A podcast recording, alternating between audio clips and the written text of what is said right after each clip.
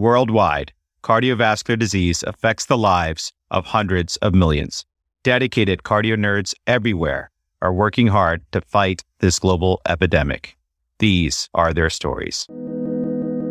Hi, everyone. Dan Emmender here. On behalf of all of us at Cardiners, we are thrilled to bring you our Decipher the Guidelines series for the twenty twenty-two A H A, A C C, H F S A Guideline for the Management of Heart Failure.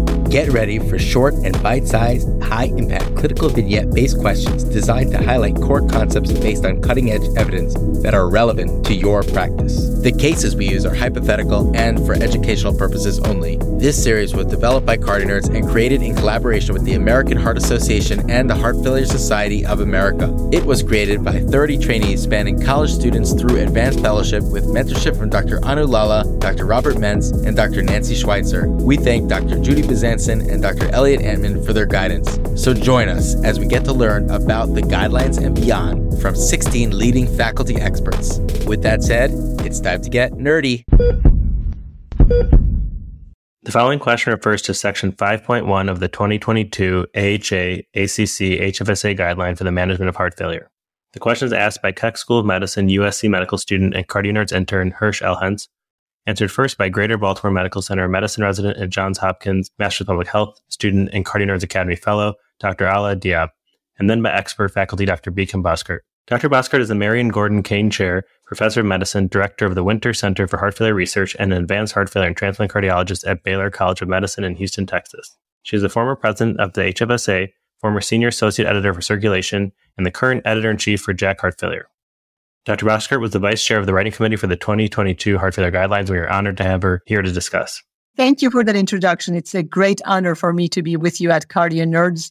This is a fantastic platform for timely and insightful conversations in cardiology and heart failure. Thank you for your invitation.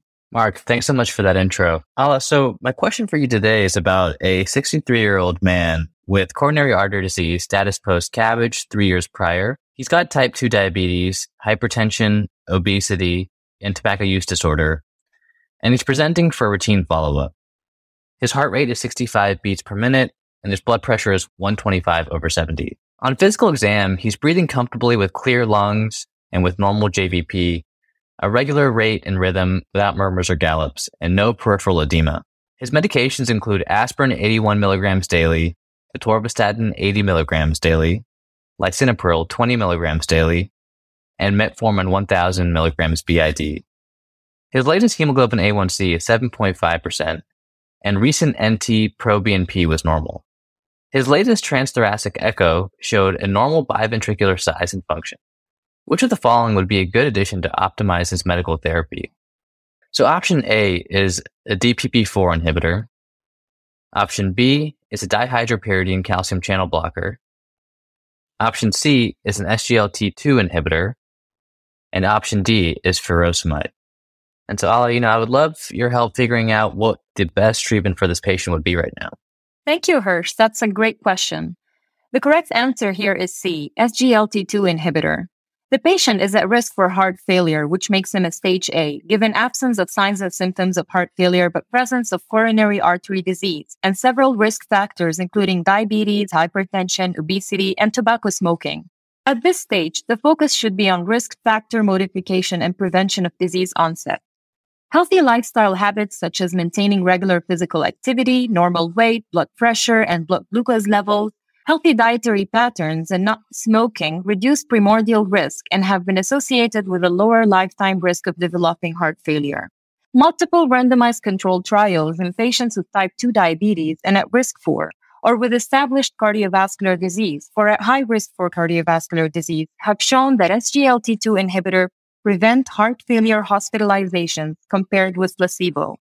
The benefit for reducing heart failure hospitalizations in these trials predominantly reflects primary prevention of symptomatic heart failure, because only approximately ten to fourteen percent of participants in these trials had heart failure at baseline. As such, in patients with type two diabetes and either established cardiovascular disease or at high cardiovascular disease risk, S G L T two inhibitor should be used to prevent hospitalizations for heart failure. And this is a class one level of evidence A recommendation. The mechanisms for the improvement in heart failure events from S G L T two inhibitor have not been clearly elucidated, but seem to be independent of glucose lowering. Proposed mechanisms include reductions in plasma volume, cardiac preload and afterload, alterations in cardiac metabolism, reduced arterial stiffness, and interaction with the sodium-potassium exchanger. S G L T two inhibitor are generally well tolerated, but these agents have not been evaluated in those with severe renal impairment, with an estimated G F R less than twenty-five. So I think here the main takeaway, it's that important to identify patients who are at risk for heart failure and focus on risk factor optimization to prevent disease onset and progression. Doctor Bozkurt, I'd love to hear your thoughts on the benefits of S G L T two inhibitor in patients with stage A or at risk for heart failure. Thank you for that in- introduction. So this patient is the prototype of typical patients that were included in the prevention studies with S G L T two inhibitors in the cardiovascular field. Prevention of heart failure trials were large-scale randomized clinical trials looking at the role of S G L T two inhibition compared against placebo in individuals with either cardiovascular disease or cardiovascular risk. And when treated with S G L T two inhibitors, these individuals with diabetes had markedly reduced risk of development of heart failure in the future. This risk reduction was concordant across all trials. And these trials included EMPA-REG, CANVAS, DECLARE, and um, Versus C V cardiovascular trial. And all of those concordantly showed approximately thirty percent risk reduction in future development of heart failure amongst patients with diabetes with cardiovascular risk or cardiovascular disease.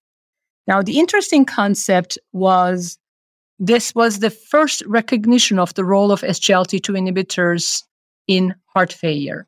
We recognize that they prevented heart failure. Subsequent studies that were conducted in amongst patients with heart failure with reduced E F, as well as heart failure with preserved E F and mild reduced E F, demonstrated significant benefit with S G L T two inhibitors for reduction in cardiovascular death and heart failure hospitalizations amongst patients with heart failure, regardless of diabetes. So the spectrum of what we know with S G L T two inhibitors is they do prevent heart failure amongst patients with diabetes, with cardiovascular disease or cardiovascular risk, and they prevent hard endpoints of cardiovascular death and heart failure hospitalizations, as well as improve quality of life and improve renal outcomes in patients with heart failure regardless of diabetes. In this patient, which has stage A heart failure due to established cardiovascular disease, that is he's got a history of coronary artery bypass surgery and is with diabetes, S G L T two inhibitors are a class one recommendation for future prevention of heart failure. The interesting question may come, all patients with diabetes have future risk of heart failure. How will we know which patient to treat with S G L T two inhibitors versus other agents such as G L P one receptor agonists, which also have been associated with reduce major adverse cardiovascular endpoints? So in this context, sometimes determining a higher risk for heart failure in patients with diabetes, either by risk scores, algorithms, or by natriuretic peptide-based screening, comes into the discussions and the debates whether those kind of risk stratification will help us determine who would benefit more from S G L T two inhibitors in patients with diabetes. The other important concepts that you touched on is in an individual with stage A heart failure, we have to have a holistic approach for risk modification, risk factor modification, optimal control of blood pressure, optimal management of cardiovascular disease, ischemic heart disease, which is critical for this patient. Multidisciplinary management of valvular heart disease, if there is evidence of valvular heart disease, and perhaps appropriate lifestyle modifications across the whole continuum of stages of heart failure are critical. And in an individual who's at risk for heart failure, such as this individual, natriuretic peptide-based screening can also help, And in this individual, natriuretic peptide levels were obtained and were found to be normal. The question may come whether that needs to be repeated in the future, which currently is being uh, discussed as a potential annual consideration, as was done in the STOP H F trial.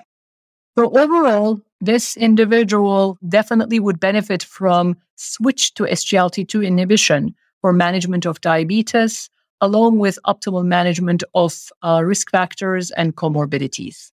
Doctor Bozkurt, thank you so much for taking the time to, um, to answer this question for us. It was a pleasure. Thank you.